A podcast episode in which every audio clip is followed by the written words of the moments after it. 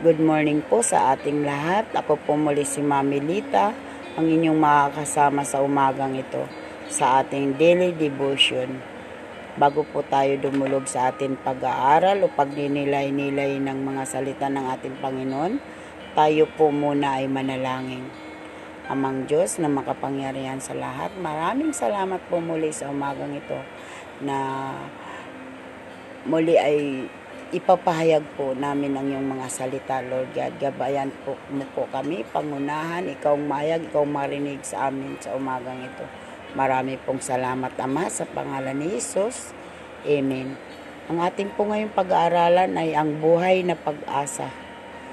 Tingnan po natin doon sa unang Pedro chapter 1, 3 to 9 po.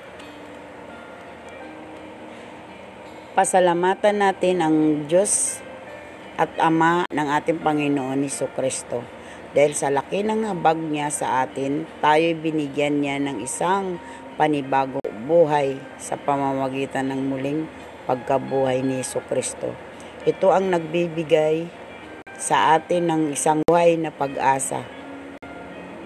Nagmamana tayo ng kayamanang di masisira walang kapintasan at di kukupas na inihanda ng Diyos sa langit para sa inyo. Sa pamamagitan ng inyong pananampalataya, iniina, iniingatan kayo ng kapangyarihan ng Diyos habang hinihintay ninyo ang kaligtasang nakahandang ihayag sa katapusan ng panahon. Ito'y dapat ninyong ikagalak kahit na maaaring magdanas muna kayo ng iba't ibang pagsubok sa loob ng maikling panahon, sabi sa 7. Ang ginto, bagamat nasisira, ay pinapadaan sa apoy upang malaman kung talagang dalisay. Gayon din naman ang inyong pananampalataya na higit sa malaga kaysa ginto ay sinusubok upang malaman kung ito'y talagang tapat. Sa gayon kayo'y papapurihan, dadakilain at pararangalan sa araw na mahayag si Iso Kristo. Hindi ninyo, hindi ninyo siya nakikita, ngunit siya iniibig ninyo. Hindi pa rin ninyo siya nakikita hanggang ngayon, ngunit sumasampalataya kayo sa Kanya. Dahil dito'y nag-uumapaw na sa inyong puso ang kagalakan di kayang ilarawan sa salita, sapagkat tinatanggap na ninyo ang bunga ng inyong pananampalataya ang kaligtasan ng inyong buhay. Amen. Napakabaganda po ng ating binasa po. Tunay nga po na mula po ng dapat nga po natin pasalamatan. Sabi po dito sa verse 3, ang ating Diyos at Ama ng ating Panginoon Heso Kristo dahil sa laki ng habag niya sa atin mula ng inalay niya o magkaroon tayo ng ng buhay na pag-asa sa pamamagitan muling pagkabuhay ni Hesus Kristo. Ito ay nagbigay sa atin ng buhay na pag-asa. At ito nga sabi sa 4, nagmamana ng isang buhay na pag-asa. At tayo ay magmamana ng kayamanang hindi masisira, walang kapintasan at di kukupas at inihanda ng Diyos sa langit para sa inyo, sabi niya. Tunay nga po na napakabuti po ng ating Panginoon. Dapat nga po lang natin po pasalamatan. Pero sa karamihan po, sabi niya dito, mayroon dito isang winto ng isang ina. Sabi nga dito, kapag may matitinding trahedya dumarating sa buhay ng tao, marami silang tanong kung bakit ito nangyari sa kanila. May isang ina na namatayan ng anak. Sinabi niya na hindi daw niya maintindihan kung bakit nangyari yon sa anak niya. Hindi daw niya alam kung magtitiwala pa siya sa Diyos. Sinusubukan daw niyang patuloy na magtiwala sa Diyos, pero para naman daw walang Diyos.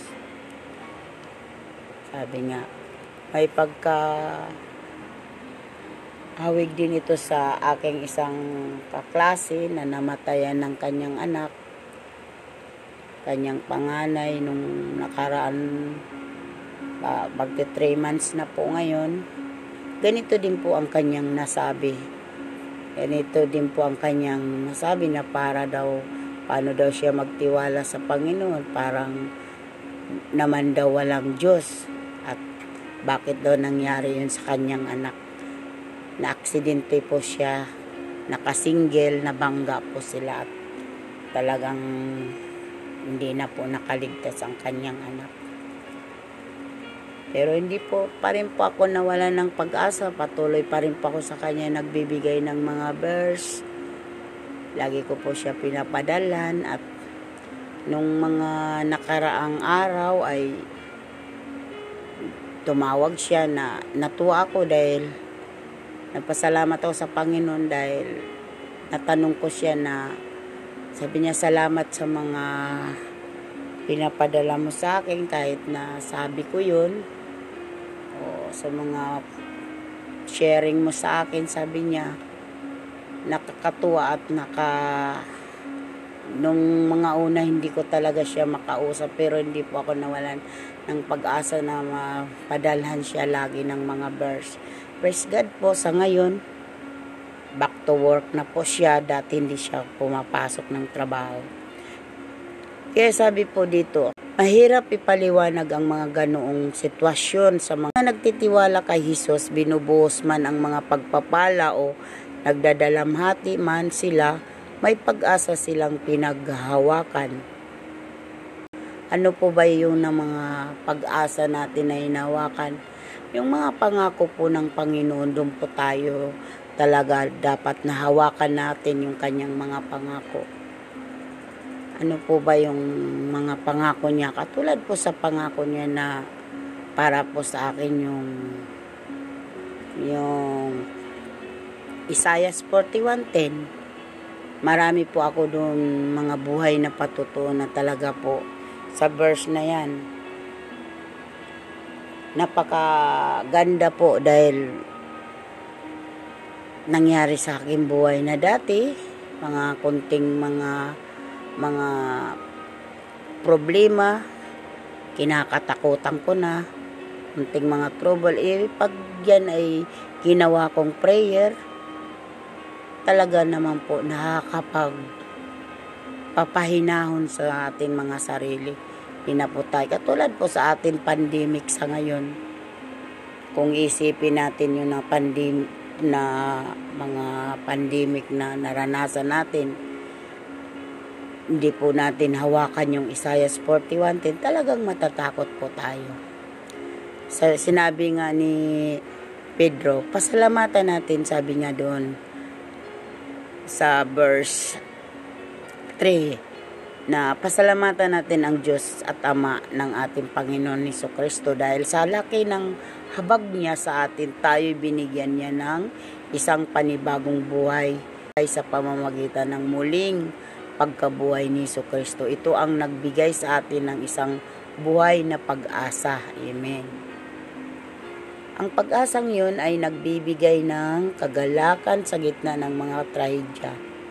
Tinitiyak pa ni Pedro na hindi nawawala ang pag-asang yun. Amen. Sabi doon sa 4. Sabi pa niya na maraming pagsubok na haharapin ang mga nagtitiwala kay Jesus. Sabi po doon sa 6. Pero nabubuhayan sila ng pag-asa sa sinabing ito ni Pedro. Ang inyong pananampalataya na higit na malaga kaysa ginto ay sinusubok upang malamang kung ito'y talagang tapat doon sa talatang 7. Sabi nga dito, ang inyong pananampalataya na higit mahalaga, na mahalaga kay sa ginto ay sinusubok upang malamang kung ito'y tapat. Sa susunod na verse, sabi nga doon, hindi ninyo siya nakita, ngunit siya'y iniibig ninyo. Hindi pa rin ninyo siya nakikita hanggang ngayon, ngunit sumasampalataya kayo sa Kanya. Dahil dito'y nag-aumapaw na sa inyo, sa inyong puso ang kagalakan di kayang ilarawan sa salita.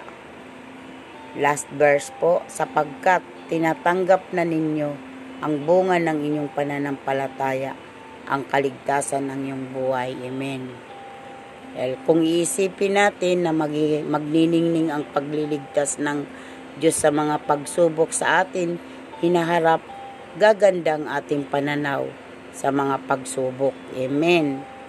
Matutulungan din natin ang mga humaharap sa mga pagsubok. Amen. Kasi po, magkakaroon din po tayo ng masisira natin yung tao na kung halimbawa naranasan na natin yung pagsubok na yan, masisira natin kung paano natin yun nalampasan. Ang nais din ng Panginoon sa atin ay lagi tayo dumipindi sa Kanya, umasa, lagi tayo na, ayaw niya na, ay, magmalaki tayo na kung hindi sa atin, hindi po. Gusto niya yung lagi natin siya, lagi tayo sa Kanya umasa. Kasi sabi nga dito, pagtulong ng Diyos ay kitang-kita kapag may mga problema tayong pinapasan. Amen. Na nakikita yan sa buhay natin pag yung problema natin ay na-overcome na po natin. Napakasarap. Talagang damang-dama natin na andyan siya. Kaya wag po natin kalilimutan na na lagi tayong lagi natin hawakan ang kanyang mga pangako. Minsan pag nandyan na yung mga pagsubok na yan ay talagang gawin natin prayer. Amen. Dito po ako magtatapos. Tayo po ay manalangin. Ama, marami pong salamat sa iyong mga salita sa umagang ito. Muli, Lord God, nagpapasalamat kami, Lord God, sa mga mga salita mong ito sa umagang sa umagang ito. Dalangin ko po na ang yung ang mga nakinig sa iyong mga salita ay patuloy mo po sila, Lord, abutin ng iyong mga pagpalang kamay. Ano man ang kanilang mga kabigatan ngayon, Lord God. Ikaw po, Lord God, ang humawak sa kanilang mga puso na ikaw po ang makita nila, Lord God, na ikaw ang madama, ikaw ang ma malaman nila na ikaw po ang aming buhay na pag-asa mula nang dahil sa habag mo sa amin, Lord. Salamat po, Ama, sa umagang ito. Ito po ang aming samot dalangin, Lord, sa pangalan ni Jesus. Amen. Uh, para po sa atin announcement, doon po sa mga sa mga youth po, kung gusto po ninyo na mayroon po kay mga prayer request, ipadala lang po ninyo kay Jenny Filia para po doon sa mga mami, mamis and daddies po. Kung mayroon kay mga prayer request, ipadala din po ninyo kay G, Gmay Filia po. Para po doon sa atin 3 o'clock habit. At muli, wag po nating kalilimutan, hindi lamang po mabuti ang Diyos, siya po ay excellent God.